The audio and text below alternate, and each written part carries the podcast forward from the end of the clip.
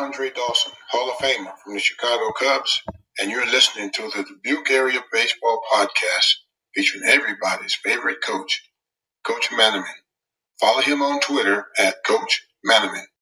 This podcast is produced on Anchor, where you can record, edit, and publish all from your smartphone.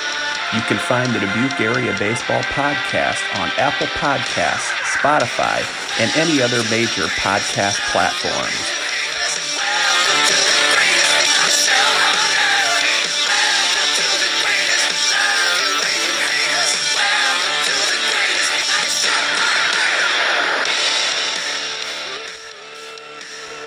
Stepping to the batter's box.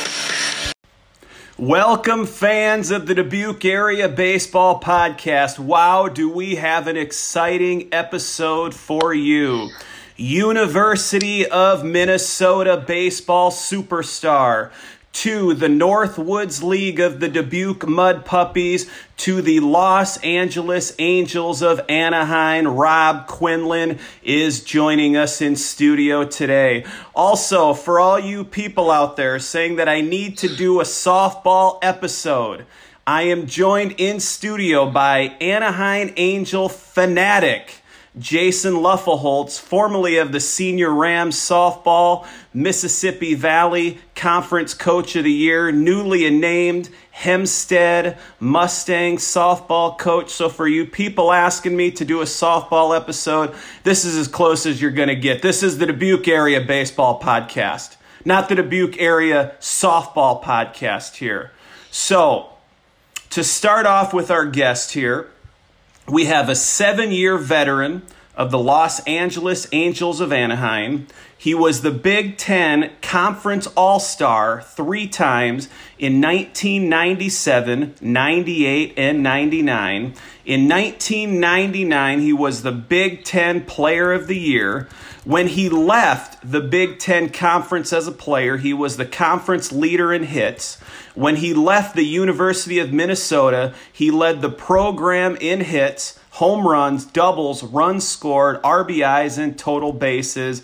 And he was just newly announced, named in the Minnesota Golden Gophers Hall of Fame. And also, I did some research too, and he is on ESPN's all time great team for the Minnesota Golden Gophers. He was drafted twice went on to play with them by the Angels out of the 10th round.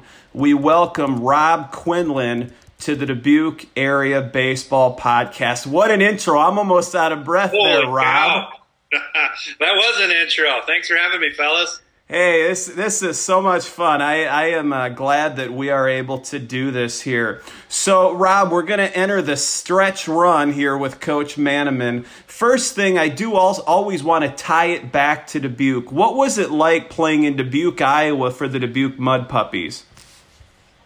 It was awesome. I mean, it was a little uh, nervous at first heading down there. We had just finished uh, uh, my freshman year at the University of Minnesota.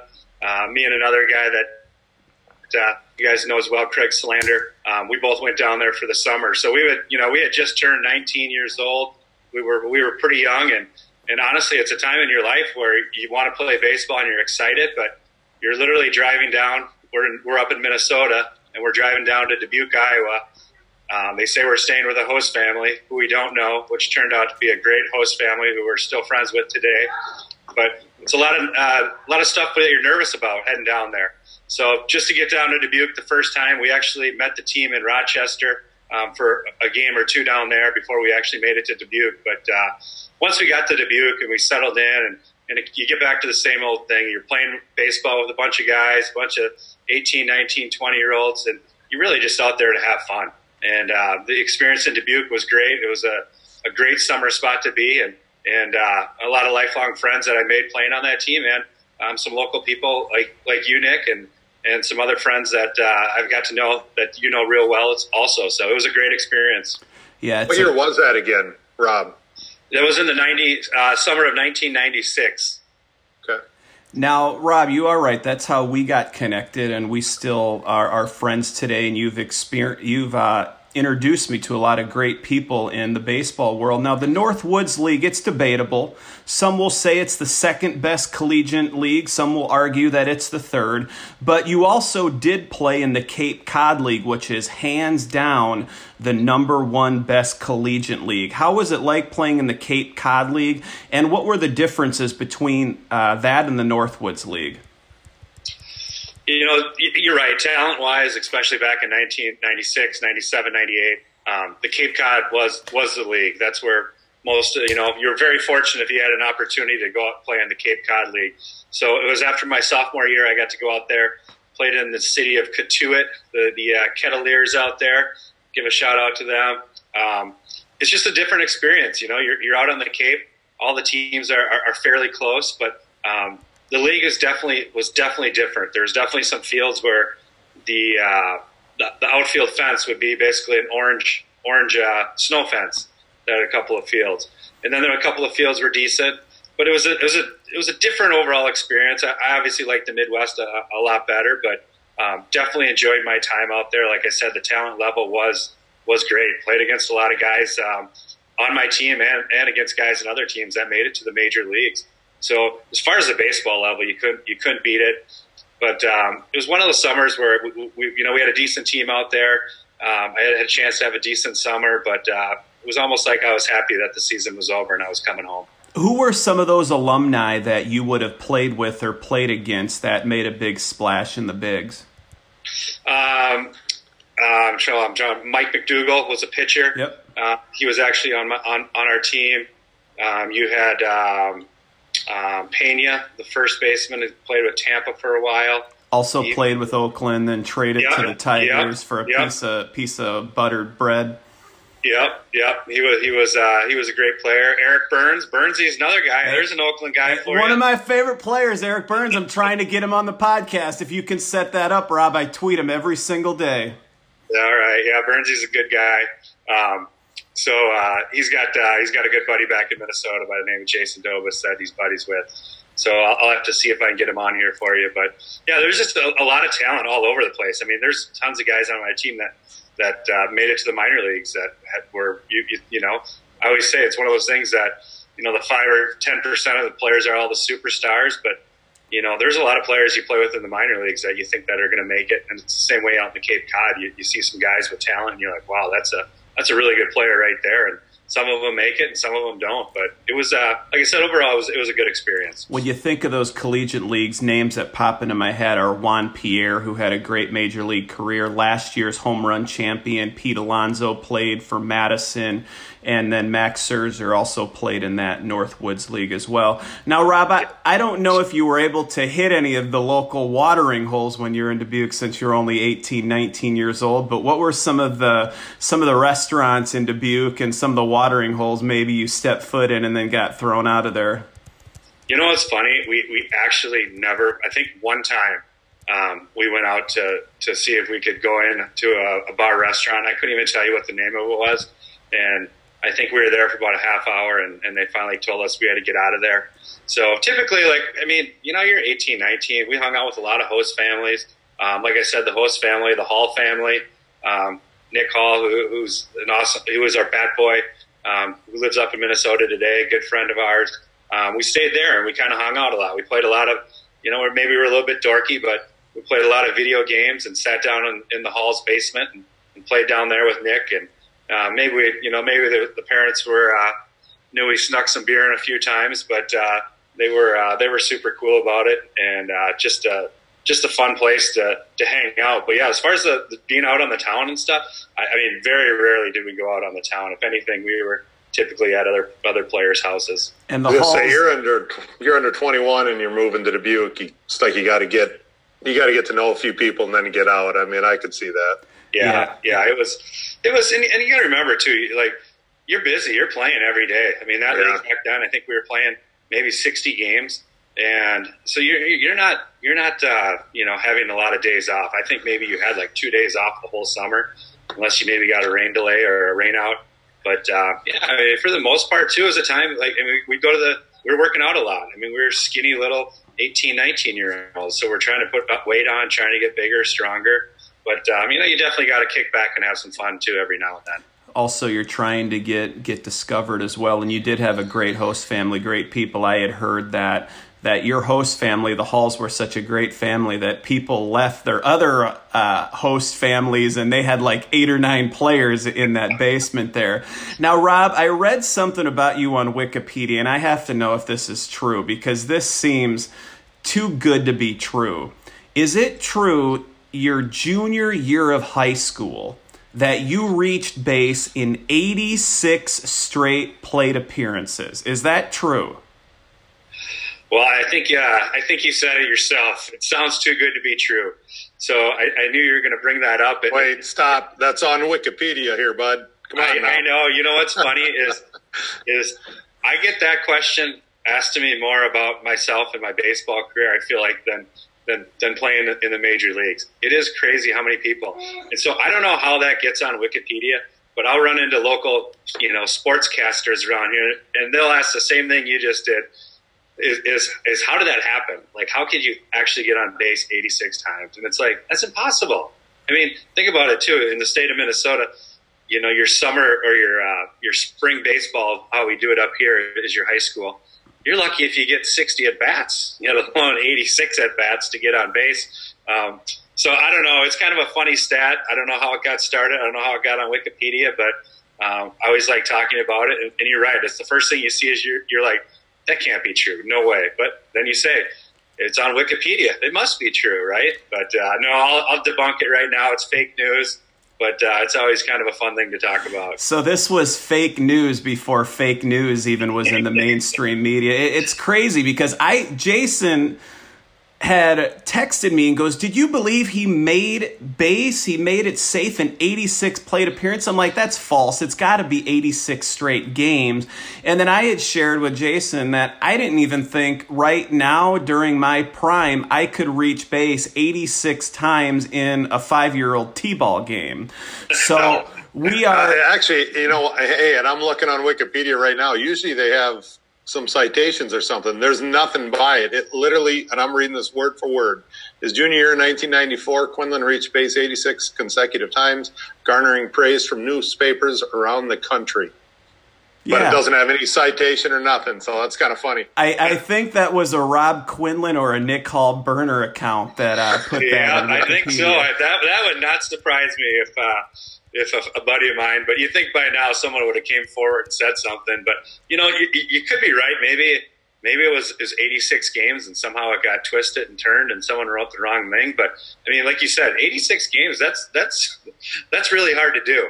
Yes. So I, I, don't know how the how the how the stats on there, but. Uh, let's just keep it up there. Why not? Yeah, let's do it. And but you do have one impressive streak. You were in 2004 the major league record holder with a 21 game hit streak that was later broken by Ichiro Suzuki. Tell us about that 21 game hit streak you had in 2004 when you were a rookie. Yeah, no, it was uh, it was pretty special. Um, you know, technically, it was considered my rookie year. I was I was brought up halfway through the year before, but didn't qualify uh, enough plate appearances, so I still had my rookie status the following year. And it's kind of funny because I, I mostly played first base and outfield, and, and it was one of those things about a month into the season and not really playing a whole lot. And, you know, I kind of told the coaches that I played third base too before, and really I played a little bit in college, third base, and, and that was about it. I hadn't played there since college. And, and so one day, next thing you know, they're, they're taking me out to third base for early work for ground balls. And, and sure enough, uh, I think it was Troy Glaus gets hurt and who's playing third. And next thing you know, they're I got thrown into a game at the end of a game against we were playing interleague against the Cubs. And they're like, "You're going to third base," and you know, I was kind of like, "All right, well, I, I, can do this." I mean, I don't know exactly all the all, all the things over at third, but we'll figure it out. And then it just kind of started shortly after that. I got a chance to play every day, and it was one of those things too that I had a 21 game hitting streak, but a lot of the times I was typically batting seventh or eighth in the lineup, and and we had we had a really good team that year, so we were winning a lot of games. And so a lot of the times, just because I didn't have much experience at third base, that you know I was getting taken out of the game, you know, in the seventh inning, maybe the eighth inning, maybe the sixth inning. I mean, I think out of those 21 games, there was I don't think there was more than a handful of games where I actually had four at bats. It was usually like I had three at bats and got taken out of the game. And actually, the game that I, I lost it, we were playing the Orioles, and uh, same thing. We were we were up and and uh, I was 0 for three, and but I had some good at bats and was feeling good, and and I got taken out for def- defensive replacement. So kind of a little bummed about that, but but it was more so I was just happy that I was getting the chance to play a lot more, getting in the games. You know, it feels good when you're in there playing every day and you're contributing and and you feel like you're you know you're you're helping out more than than what you normally were doing. So overall, I mean, it was a great three week three week stretch.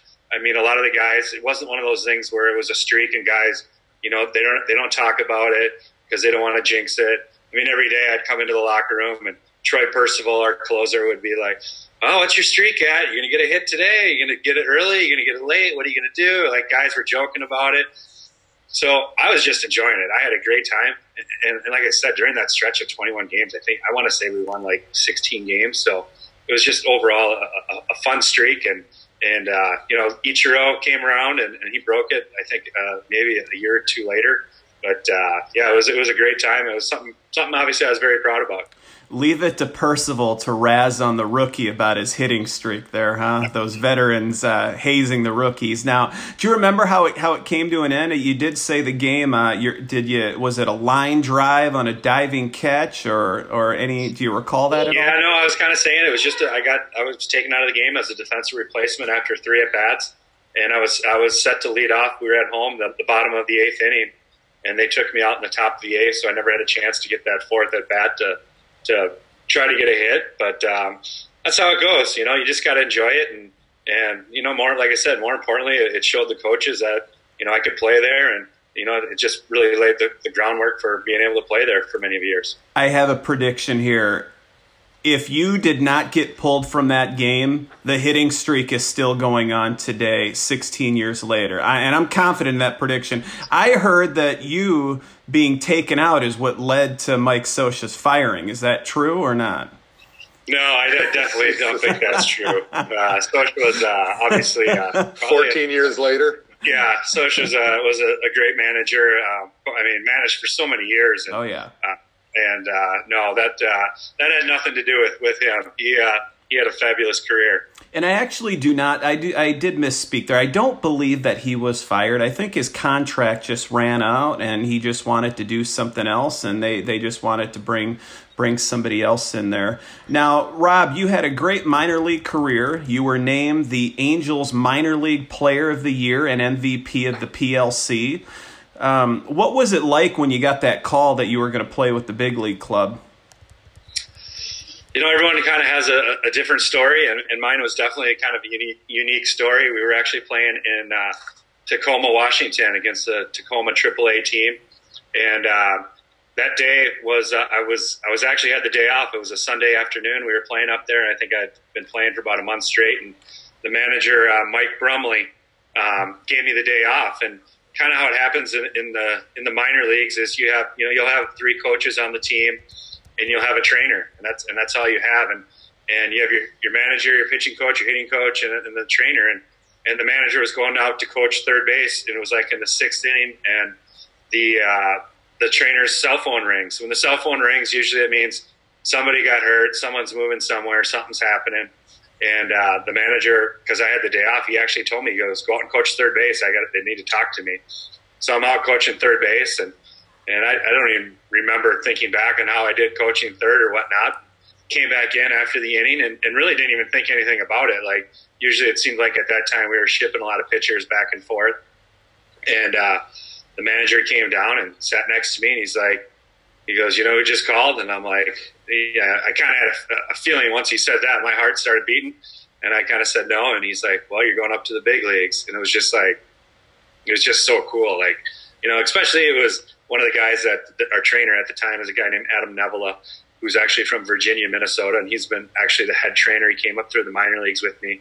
He was currently the head trainer with the the Los Angeles Angels, and you know, for him to you know get the news first and pass it on. And then he was the first one to come over. And I mean, it was just really cool. And, you know, you can't, you can't talk to people fast enough and tell them, right. But you can't do anything because it's in the middle of a game. And, and the manager said, Hey, just don't say not until after. But people know, like people saw right away. And then people started saying, you know, congrats. And then, you know, after the game right away, I called my parents and, and uh, just kind of started letting everybody know. But yeah, it's such a such a cool fe- feeling. I mean, you don't ever really think about playing in the big leagues. I mean, I guess you do growing up because you're you're trying to act like other big leaguers and everything. You just you don't really know if it's ever going to happen, right? And then to get to that point, and you're like all this hard work and, and everything you did to get to this point, and then actually get the call up is it was it was awesome. You know, when I look at you on baseball reference, you just had monstrous minor league stats. They were huge. And then when I look at your major league career, it was hit or miss um, every other year. You'd have a great year and then you'd struggle a year and then you'd have another great year. And knowing you personally, I know you battled a lot of injuries, but I could really tell by looking at your stats on baseballreference.com the years that you were really healthy and and the years where you were battling that nagging uh, shoulder injury. Tell us about your first start, your first hit, and that that first home run. Yeah, the first uh, um, first start was uh, we played the Oakland A's, your team there. We played the A's, and uh, it was the. Uh, um, what loser pitcher was it? What's that? Well, I said, what loser pitcher was it? Because I'm sure we sucked during that stretch. No, that's when it was in 2003. That's when you guys were. Uh, oh yeah, you guys were good. Yeah, so there right. was a there was a pitcher by the name of Barry Zito on the mound that night. I was just going to say, Barry I, I just ordered his book. I'm trying to get him as a Yep. guest on the Dubuque Area Baseball Podcast, Barry. Yeah. So uh, faced Barry Zito uh, first at first at bat, first major league bat. You know, and that was the time. Uh, you know, they had the big three: him and Mulder and and uh, Hudson and, and Zito. I, I think he was maybe coming up. You know, the Cy Young the year before, and uh, you know, first at bat. Um, go up to face him, and, and you kind of watch a little bit of video before, and, and you know he's got the big curveball and everything. And uh, I remember taking the first pitch as a strike, and then the second pitch, I'll never forget. He threw a pitch, threw the curveball, and uh, he's a, he's a lefty. He threw the big curveball in there, and it started up at like above my head. Literally, my first thought was, oh, "That's a ball," and then the, the, the curve on it just dropped right down into the strike zone, and I was like, "Holy cow! That's that's I've never seen a pitch like that before." And uh, had two strikes on me right away, and um, I think I grounded out a couple of times that game. I was 0 for three, didn't have any hits, and then um, I kind of had a, a, a, a stretch there. My first basically week in the in, in the major leagues, we, we finished the one game series with Oakland, and then the next day the Yankees came into town. So the first game of that series was against Andy Pettitte, and uh, that was my first major league hit off Andy Pettitte. Hit like a soft liner out into right center field, and um, ended up having ended up I think three for four that game. And then uh, the next day, I got a chance to face Roger Clemens, and uh, got a couple of hits off of him. And then David Wells was the third day, didn't get any hits off of him. And then uh, after that, we traveled to Boston. We had a day off, and uh, the first game against Boston was uh, Pedro Martinez. So that was kind of my first week in the big leagues. Those were the guys that I was facing, and uh, they, those, I liked it. I loved it. It threw me right into the fire, and had a chance to face some of the best players that have ever played the game. It was pretty cool. Yeah, I just uh, I And just, then, yeah. I'm sorry, I just read uh, Barry Zito's book. It's called Curveball. Maybe if I give him a shameless plug, he'll want to be a guest on the Dubuque Area Baseball Podcast. What about that first home run? Yeah, the first home run was in Seattle. Um, Ron Villone, left-handed pitcher. I was going to guess Jamie Moyer. Yeah, no, no. Vallone uh, was pitching, and uh, it was an actually an opposite field homer. He was he was kind of just throwing a lot of fastballs away, and and uh, really just kind of drove one the other way, and just barely got over the fence. But uh, that was that was the first homer, so it was pretty cool. That was it was it was a cool feeling running around the bases, and obviously you hit it opposite field. You don't know if it's going to go out. I knew I got it pretty good, but you know once I knew it was over the fence, like it was it was a cool feeling. I was pretty happy. I know you probably have your ball from the first hit. Were you able to retrieve your ball from your first home run? Yes, I did. Actually, actually, the uh, so the first hit actually, um, um, I do have the ball, and, and years later, um, when Andy Pettitte was with Houston, we were playing Houston interleague, and you kind of always heard maybe Andy was a little tough to go up and talk to or whatnot, and uh, um, I think he kind of just liked to keep to himself, but. Uh, you know, I went up to him in the outfield and, you know, introduced myself. And he's like, I know who you are. And I said, I don't know if you know this, but you were my first major league hit. Um, I was wondering if you could just sign a baseball for me. Like, you're one of my favorite pitchers. And, couldn't have been any nicer. I mean, he's like, "Yep, whatever you need, send a ball over. I'll send one back to you." And and uh, so it was really cool cool to get that. And then um, the the first home run, we were actually in Seattle, and uh, my agent was there, and uh, he actually went up to the guy, and it was kind of funny because my agent had a guy on Seattle by the name of Bucky Jacobsen. I don't know if you remember Big Bucky Jacobsen, and uh, at that time Buck was uh, Bucky was was having it was his rookie year too, and he was kind of the big deal in Seattle because he was this big six foot five monster guy. was hitting home runs, and the whole whole town loved him. And so I hit this home run, and my agent had the guy that caught the ball come down after the game, and he's like, "Hey, we get the baseball. This is my client, Rob Quinlan."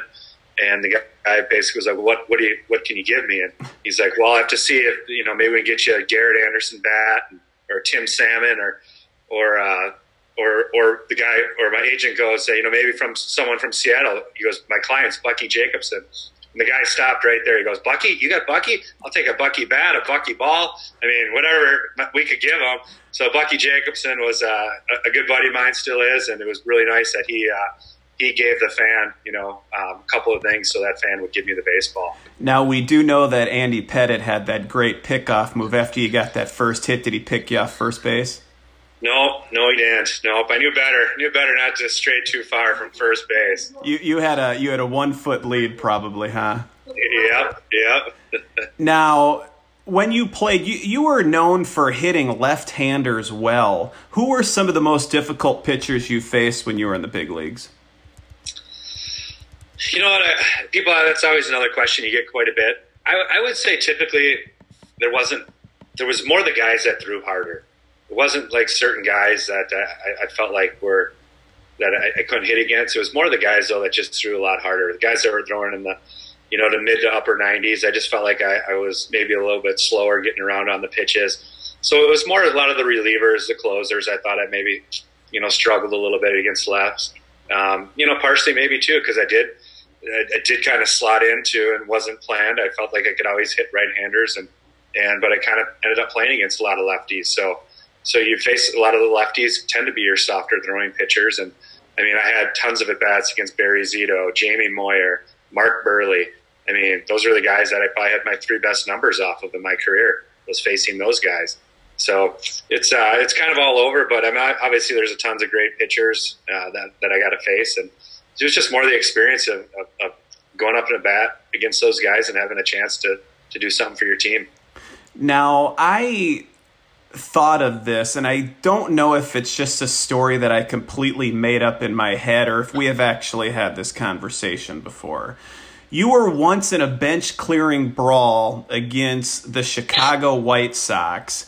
And if, if memory serves me correctly, you had to hold back the big hurt Frank Thomas. And during this brawl, you guys were holding each other back. Is, is that true or is that something that I completely made up?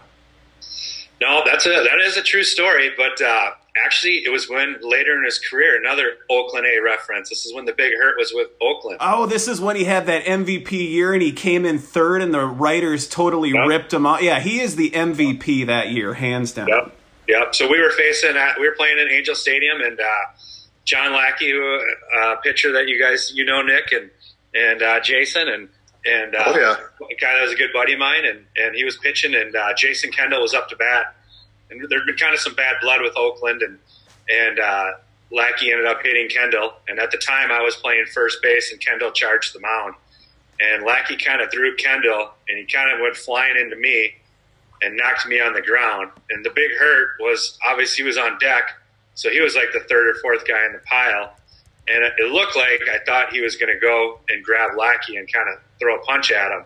And so I was like, oh boy, this is not good. So I jumped on Big Hurt's back and basically was trying to get my arms around him. And I mean, he's just such a strong, big guy.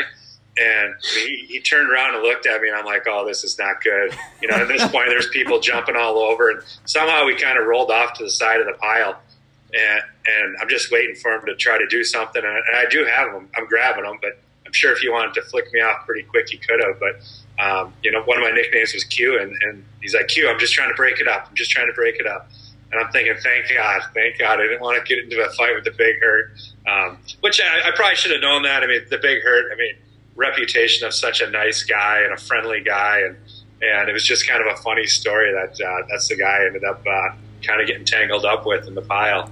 I'm gonna have to. I'm gonna have to look uh, look for that on YouTube. And next time you talk to John, I know John Lackey is one of your best friends. Will you thank him personally for me, uh, everybody's favorite coach, Coach Manaman of the Dubuque Area Baseball Podcast, for drilling Jason Kendall because he came to the A's and he sucked, couldn't hit one lick. yeah, I'll, I'll, let him know. All I'll right. let him know. Yeah, tell him. Tell him uh, I say thank you for that. Um, Yep. Now we had referenced this a little bit before, but yeah, you said that you had your greatest success against uh, those left-handed pitchers and Mark Buehrle.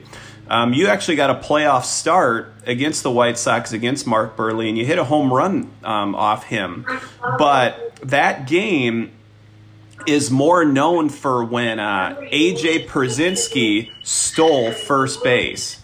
Now, I've watched that video before this interview multiple times, and I believe that your catcher uh, caught the ball. So, what are your thoughts on that whole thing and, and how it transpired? Yeah, it was in 2005 in the playoffs. It was uh, um, we it was in the uh, ALCS. We were playing the White Sox, and we actually had won game one, and it was uh, game game two there in in Chicago. And uh, yeah, I got a chance to start. Actually, was lucky enough to get a home run early in the game. By the way, for the for the record, as an Angel fan, this is tough for me to listen to and sit through. But Were you at that game, Jason? no, no. But I was. I mean, I was watching. I remember everything he's talking about. Game two, we had won game one. I mean, oh yeah, yeah. I'm sorry to interrupt, man. No, Continue, no, no, bud. yeah, no. It's uh, This just gets me going right now. you you know, it, it's it. You're right. We were playing the White Sox, it, it, I definitely thought we were a better team than the White Sox. And game two, it was tied in the in the. Uh, um, I think we ended up. It was in the bottom of the ninth, and the White Sox were up, and, and there was a guy on. Uh, there was nobody on. AJ Pierzynski was up to bat with two outs, and um, it was a called third strike that basically got, they thought it got tipped, and then they thought it hit the dirt. But as as you were saying, it, the catcher caught it. He gets his glove underneath the ball, and and if you look back at the video, it, it looks like the ump's giving the sign for like a third strike, and Absolutely. and the inning was, inning was going to be over. And so the catcher rolls the ball off. We start running in, and AJ Pierzynski runs down to first base, and everyone's like, "What? You know, what is he doing? That's just Pierzynski. He's always doing some goofy, wacky stuff." And next, you know, they say he's safe. He's on first, and you know, there wasn't. Uh, at the time, you know, we were like, "All right, that's all right. We'll just get the next out, and we'll move on." And we're going to win this game anyways, and, and we're going to win this series and go on. And I mean, talk about a momentum turner. I mean, that was. I mean, right from then on, you know, the next guy I think was Joe Crede. I think and, and got the double and ended up scoring the run and and winning it, winning the game. And we were down one to one. And after that, we we went back to Anaheim and they just they kicked our butts back there. I mean, it was it was just such a momentum turner and and uh, just one of those years. Yeah, I mean, now you think now, you know you think back on it now, it's like you know we should have been up two games to nothing going back to Anaheim and, and had a chance to go to the World Series that year. And, and uh, and and the White Sox ended up winning the World Series that year. But uh, yeah, the umpire I won't say his name, but uh, he's he's uh, he, when they came back to uh, Anaheim, I tell you what, there was boos the whole game towards Tim, and you know it's it's one of those things you got to remember too. It's it's a sport at the end of the day, but you know what, we're out there playing for because we want to win. We want to win for your city, for the fans, for everything, and. Uh, I mean, I felt bad for those umpires that whole series when we were back in Anaheim. Yeah, that was a difficult call to make. I know I've watched the video multiple times preparing for this, and you can clearly tell that it's in the catcher's uh, webbing of his glove. It never hit. One thing I always wondered is AJ started to walk back to the dugout. As soon as he started to head back to the dugout, that's when the catcher rolled the ball out. And I always thought it was a rule that once you head back to the dugout, you're giving yourself up and you're automatically out. Um, one of the announcers of the game goes, and Quinlan is at the pitcher's mound pleading with the umpire. So when you are pleading with the umpire, what are you what are you telling him there? What are you talking to him about? Do you remember that or not? I mean, no, vaguely. I mean, I remember. I, I mean, I can. I remember the video where we were all we were kind of around around the mound, and Erstad was playing first, and he was around the mound, and and uh, we had Eckstein and Kennedy, and Were you playing third that game? third base. Yeah, Okay, because I, I do I remember Darin Erstad out there. Yep. Okay. Yeah, Brucey was at first, and and uh, it was more like I think I was just telling him like, first of all, the catcher caught the ball, and secondly, you know, you made the sign that that he was out. You know, and I mean, it would have been very simple.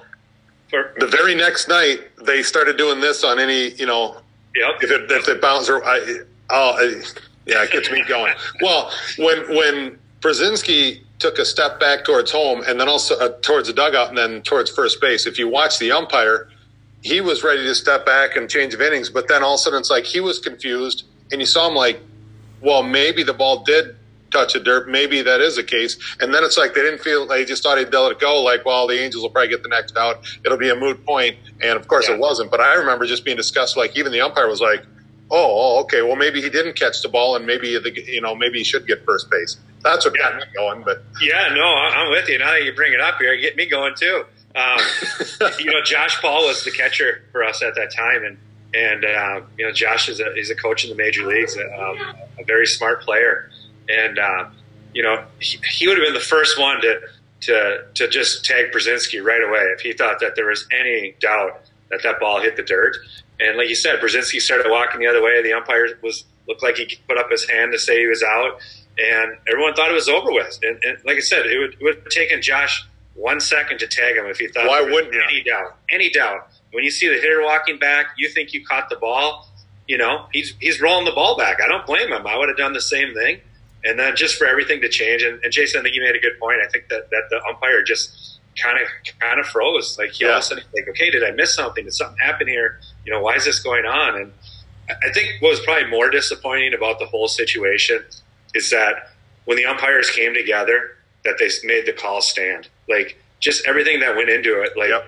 everyone was wasn't like we were just saying, oh, maybe maybe he was, you know, maybe he should be on first. Everyone was irate out there about what had just happened. The coaches were going crazy, and you know, you just thought, okay, the the, the um, umpires are going to get together here. They're going to overturn it, and then they don't. And you know, you got to move on just like that. As, as frustrating it as it is, you got to flip that switch and be ready in case the next ball is hit at you. And you know, unfortunately, things just didn't turn out well for us that game, but it was a huge momentum swing in that whole series. That One was, thing I will give oh, the White ahead, Sox. Jason sorry, I'll just say this. One thing I will give the White Sox during that whole uh, uh, playoff series, and you know, for them, is how many complete games they're starting pitchers threw in that series, but in the World Series. I mean, I would have loved to seen us, you know, and you guys continue on, of course, but boy, they're they're starting pitchers that whole playoff series. Man, they were buzzsaws. They were, were unbelievable. I don't.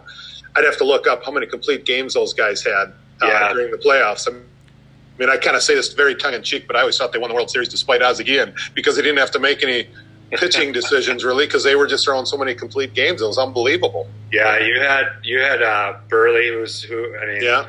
was always a guy that would throw you know seven to nine innings. Um, that's when uh, Contreras, who came from the Yankees. Yeah, that's who I couldn't remember um, his name. I mean, he he was uh, he was throwing that split finger, and I mean, he was pretty dominant. And uh, I'm trying to think who else they had back then. Um, another tall righty. I'm trying to draw a blank on his name, but uh, yeah, they had uh, their pitching was great. Yeah, they didn't. Uh, it wasn't like we got into their bullpen. I mean, like I said, after game two, I mean, uh, I mean, it was just a complete swing. We went out to Anaheim, and, and, and I mean, they they were dominant pitching. They were hitting. I mean, you know, those three games, like I said, they, they, they whooped up on us, so they definitely deserved to, to be into the World Series. I hadn't seen Mike Scioscia move that fast since his playing days when he came out to the to the um, umpires to argue. Now, one question for you. When Joe Crede hits that double in AJ Pierzynski's round in second base, did you ever have it in your mind that you wanted to do a Kyle Farnsworth on Paul Wilson and tackle him and just start going to town on him? Did that ever well, cross your mind at all or not? No, real, real no. quick, I'm going to interject this. If I remember right, Pierzynski was out. They had a pinch runner. Yep. He stole second base, and then they hit the double. I was on the phone when this was all going on, and the guy was calming me down. He's like, "Don't, they'll get the out." Sure enough, and I'm like, "Nope, you watch Crede get a hit by me," and he did. And I about threw my remote through the TV. yeah, I am glad yeah, I'm, it, I have you here fact checking me. I do. I remember. they like did bring in the the, uh, the pinch runner um, I was thinking he must have stole second, but I didn't did. know if he was still on first. But yeah, Crede hit that line drive down the left field line, and and um, you know it was over with. And like I said though, at the time, like we weren't like I mean, guys are mad after the game. Don't get me wrong. It, it felt like you know, I mean, there was no guarantee we were going to win that game either. But it felt like you know it was just taken from us. It was taken out of our hands. We had no control over it, and um, that was the only game that I believe the White Sox lost in the playoffs that year too. Was you guys yeah. beating them game one? Game one. Yep. That's. Yep. I mean, they were good. Yeah. You know? Now, Rob, very few people know this about Joe Maddon, and I do want to appease the Cub fans here in the Dubuque area that listen to the podcast. Now, when you played for the Los Angeles Angels of Anaheim, Joe Maddon was your manager. And here's why I dislike Cub fans. They have Joe Maddon, great manager. He gives you your four best years you've ever had, and then you're excited to see him go. He, should, he still should be managing in Chicago. But I would say that Joe Maddon is the second best manager in baseball behind behind behind Bob Melvin of the Oakland A's. Now, what? How did I know you were going to say him? How did I know you were going to say Melvin? Well, look at all the awards he's won. He he wins manager of the he should win it every single year, but they feel bad giving it to him every single year but what was it about uh, Joe Maddon when he was your bench coach in Los Angeles that made him such a great coach, and you knew that he was going to be a great manager?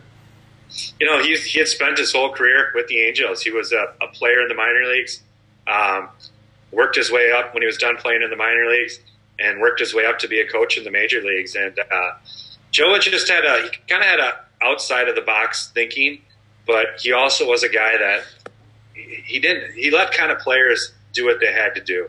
He was more of, hey, you've made it this far in your life. You got to this point. Why am I going to come in and, and, and, change everything you're doing? You know, obviously you got. Seems like a player's coach.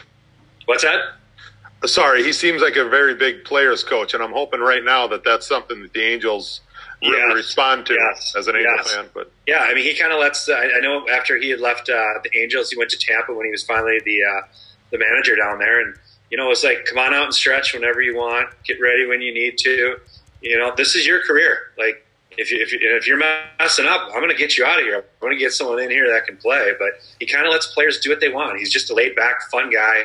Um, you know, and it's always a little bit easier when you are the bench coach rather than the manager. The manager obviously gets a little bit more heat from, you know, the, the media and everything, and the bench coach is a little bit more in the background. But so I mean, he was a, a very well liked uh, coach in Anaheim, and uh, uh, obviously, he's gone on to have a great career, but um, I was very lucky to have. I mean, our, our staff of coaches back then was uh, Mike Scioscia was the manager.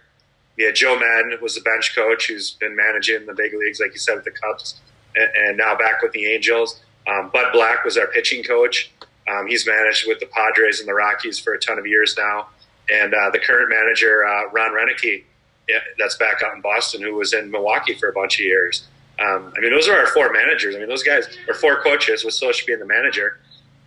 I mean, those guys have managed a lot of games in the big leagues between all of them, and uh, I think it was just a combination of we had some, you know, some really good coaches when I was there, and it was just really the turning around of the Angels. I mean, really, Jason, you know, there was a lot of down years probably in the '90s and and, and leading oh, up. Yeah. I think I think Scioscia's first year in 2000 or '99. I mean, maybe 100 losses and 2000. I mean, Yep, yep. And things turned around. I mean, I know I was drafted in 1999, and um, you know we had we had me, we had John Lackey, we had uh, Francisco Rodriguez, K Rod. Um, at the time, we had just gotten uh, Chone Figgins, um, um, who ended up playing. He came from the Rockies over.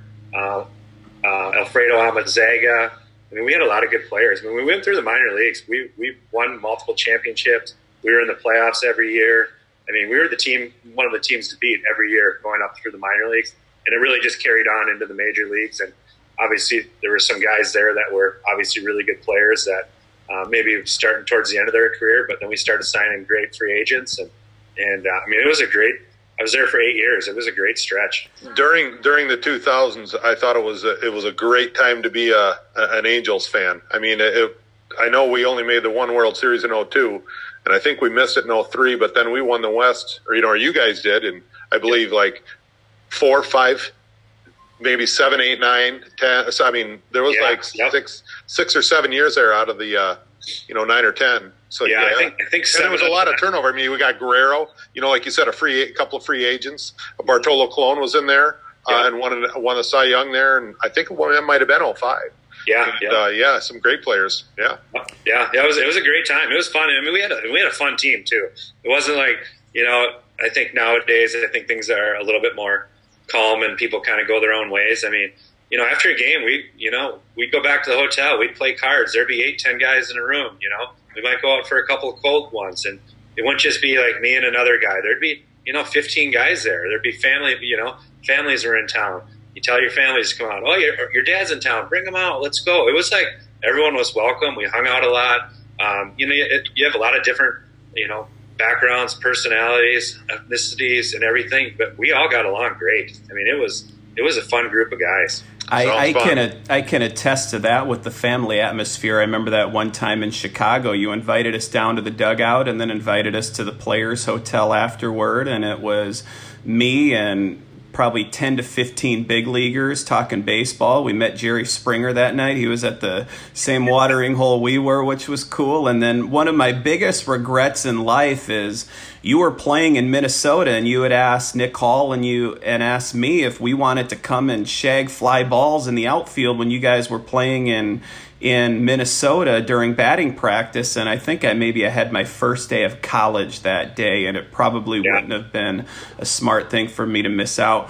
One last question before we get to the around the horn section here is you were a coach at the University of Minnesota. Do you ever have any plans or any aspirations of getting uh, coaching at the big league level? No, I don't now. I, I think that's one of those things. If you're going to do it, I think you got to get into it um, right when you're done playing.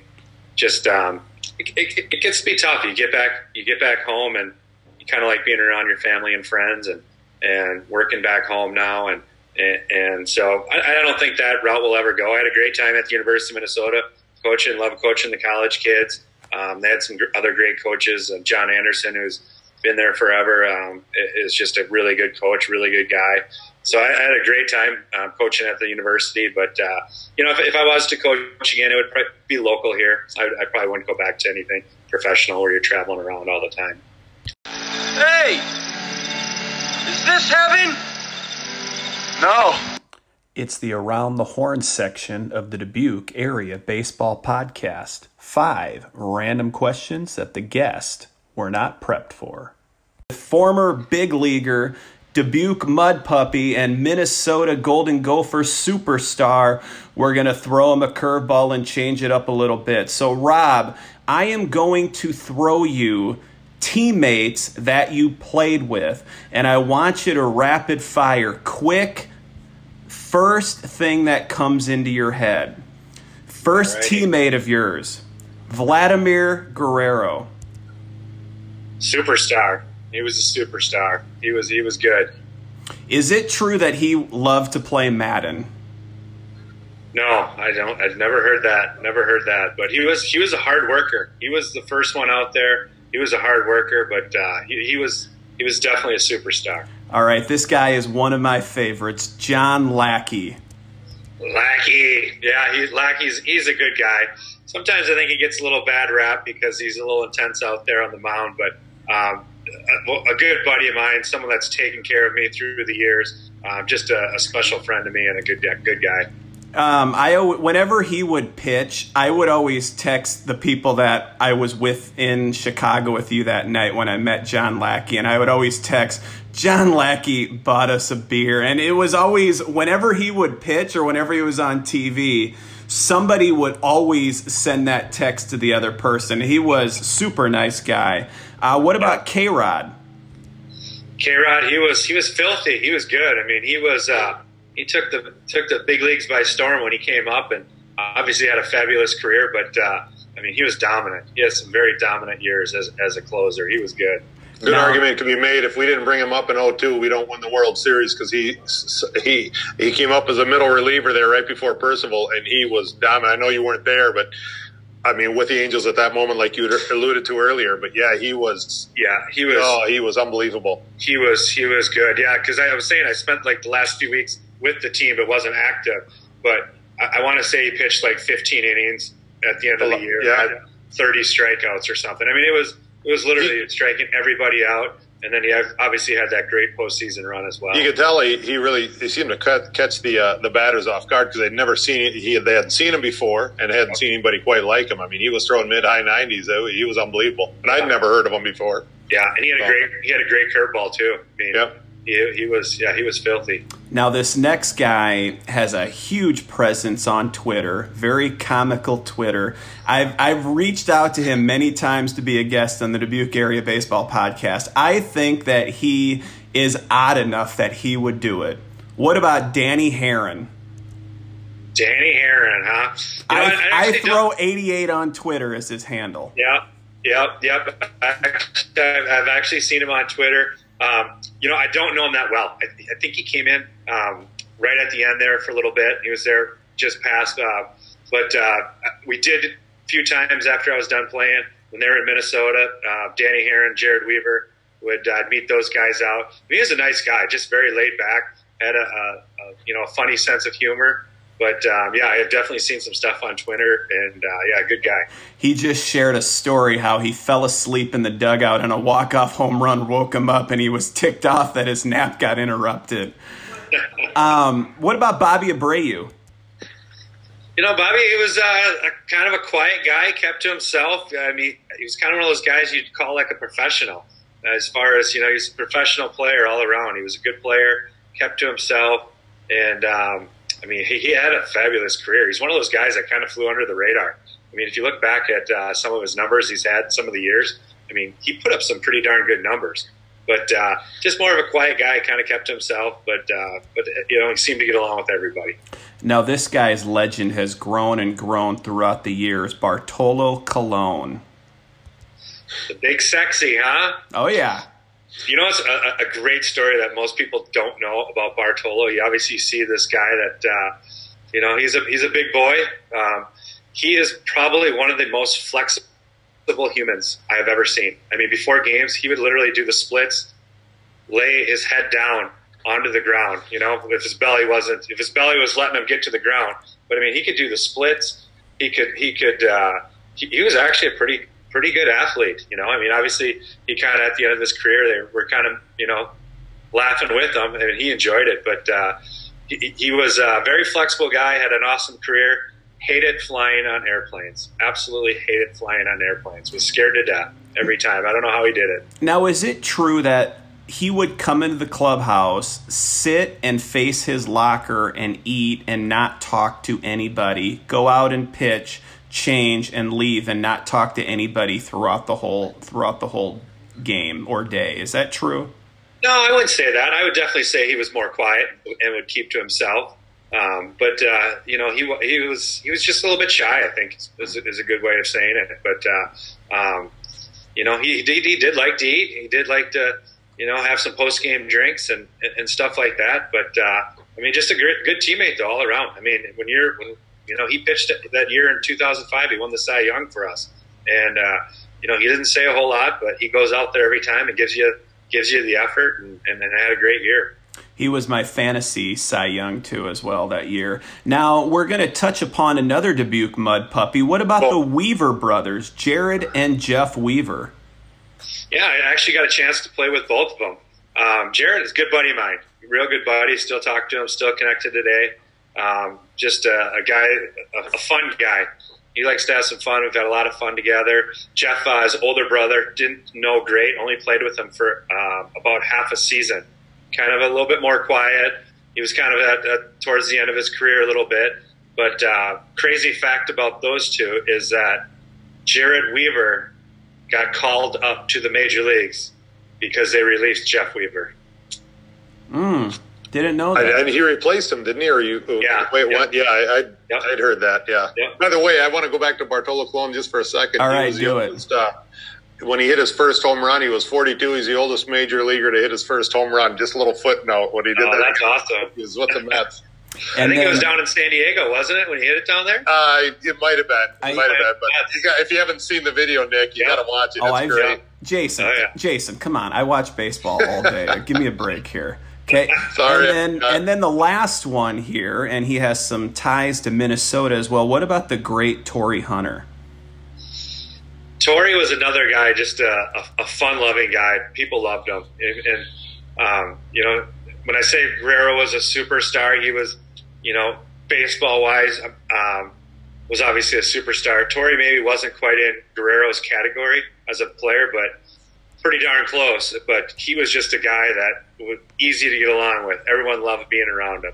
Everywhere he went, people wanted to talk to Torii. Everyone wanted to have a, a part of him, and, and just one of those guys that made people feel special. He just, you know, you talked to him, and he made you feel good about yourself. I mean, I don't, I don't know if there's anyone that that disliked him. And when he went out and played, he played hard. I mean, there, he, he played hard. He played center field. He went after it. But uh, probably one of the most well respected and liked players that I played with. I'm going to speak for Angel fans everywhere, and a little bit of this is in retrospect. We wish we had re signed Torii Hunter instead of signing Josh Hamilton. All right, we'll let the Angel yeah, fans uh, debate that on the message boards. yeah, there was a couple signings there for a few years that uh, maybe a little questionable, but uh, hopefully the Angels are back, Jason, on the right track here. I think they're uh, they're heading in the right direction. Hope so. Next is our seventh inning stretch segment of the podcast, which is audience driven questions. Sit back and enjoy.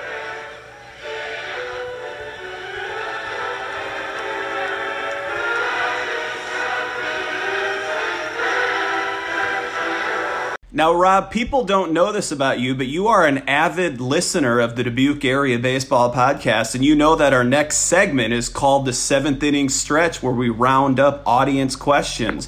We had a question come in from Jason Hayward. I'm sure you know him well because he commented on our post, and he said that you are their family's all time favorite player. Where do you keep all your Pacific Coast League awards? Your Rookie of the Year awards from the Pacific Coast League, and your MVP awards?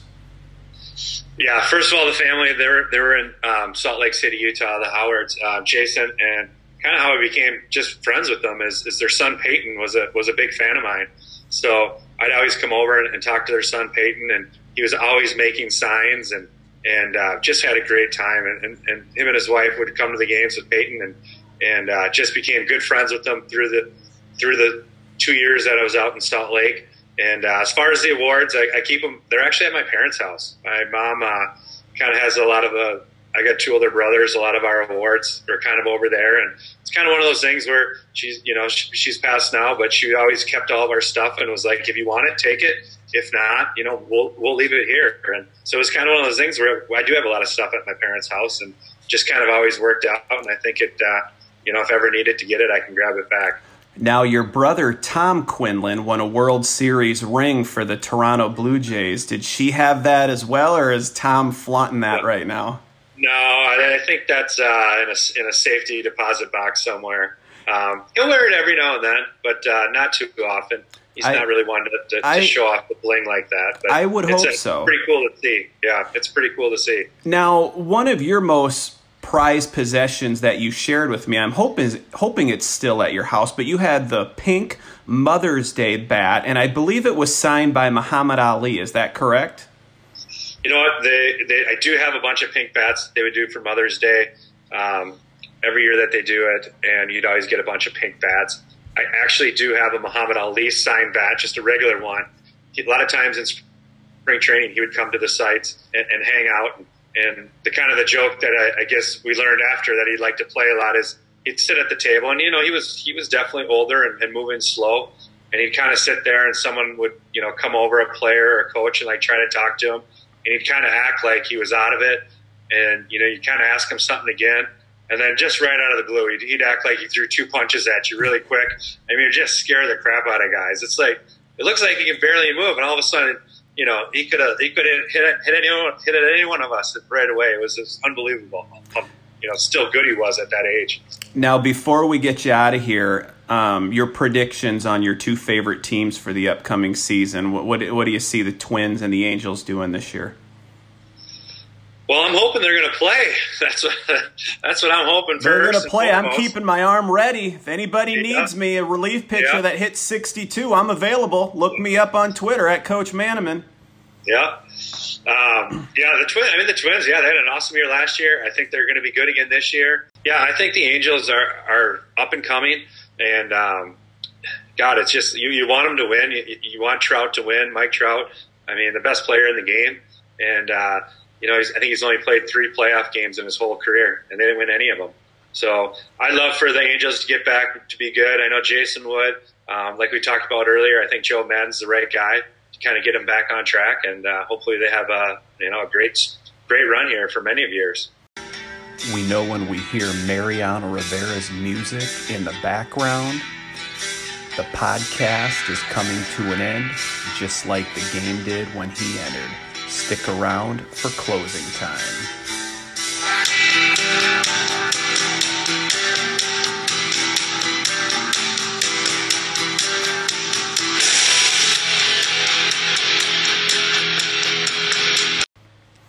It's become tradition here at the Dubuque Area Baseball Podcast to end it with our closing time segment.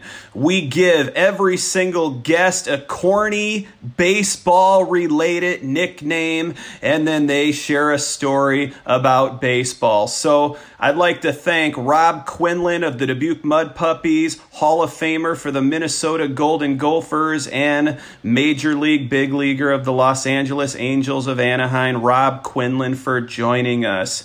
Rob, we're going to have a quality at bat with Quinlan. Well, thanks a lot for having me on, guys. I appreciate it. Um, always good to catch up with you, Nick. Nice meeting you, Jason. Um, Same here.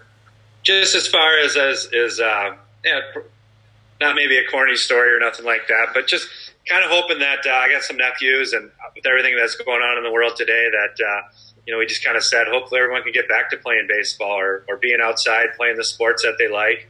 And uh, I know my two nephews right now are are uh, you know missing playing and, and missing their their spring season. And and uh, Nick, I know you got summer ball coming up here, and, and Jason's coaching, and and you know I just want everyone to get back to some normalcy. And you know I feel bad for the kids that they can't get out there and play right now. I mean, if I know if I was that age and, and couldn't play, I'd be um, heartbroken.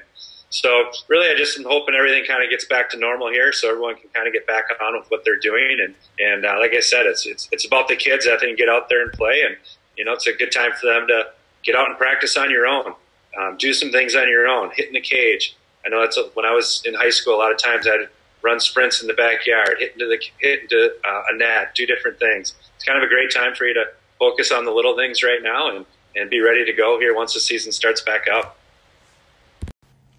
In my Minute with Manaman section here on closing time, I want to piggyback a little bit on what Rob said. He said that you should be taking advantage of this time to get better on your own. And I've seen a lot of high school and college coaches posting this that once this lockdown, quarantine, whatever ends, you're really going to be able to tell who's been practicing, who's been getting better, over who's been playing video games for 20 hours of the 24 hour day. So use this time to get better, run some sprints in the backyard, set up a tee, hit it into a net. Do what you need to do to get better because once this quarantine is lifted, it's really going to show who's been working hard and who's been being a slouch. And just like that, 643, we're out of here. Post game show is brought to you by Christ, I can't find it. The hell with it.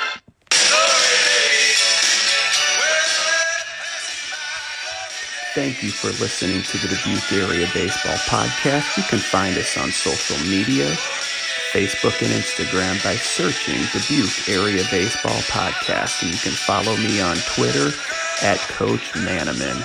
Go to Apple Podcasts, give us a five star review, find us on Spotify, and subscribe.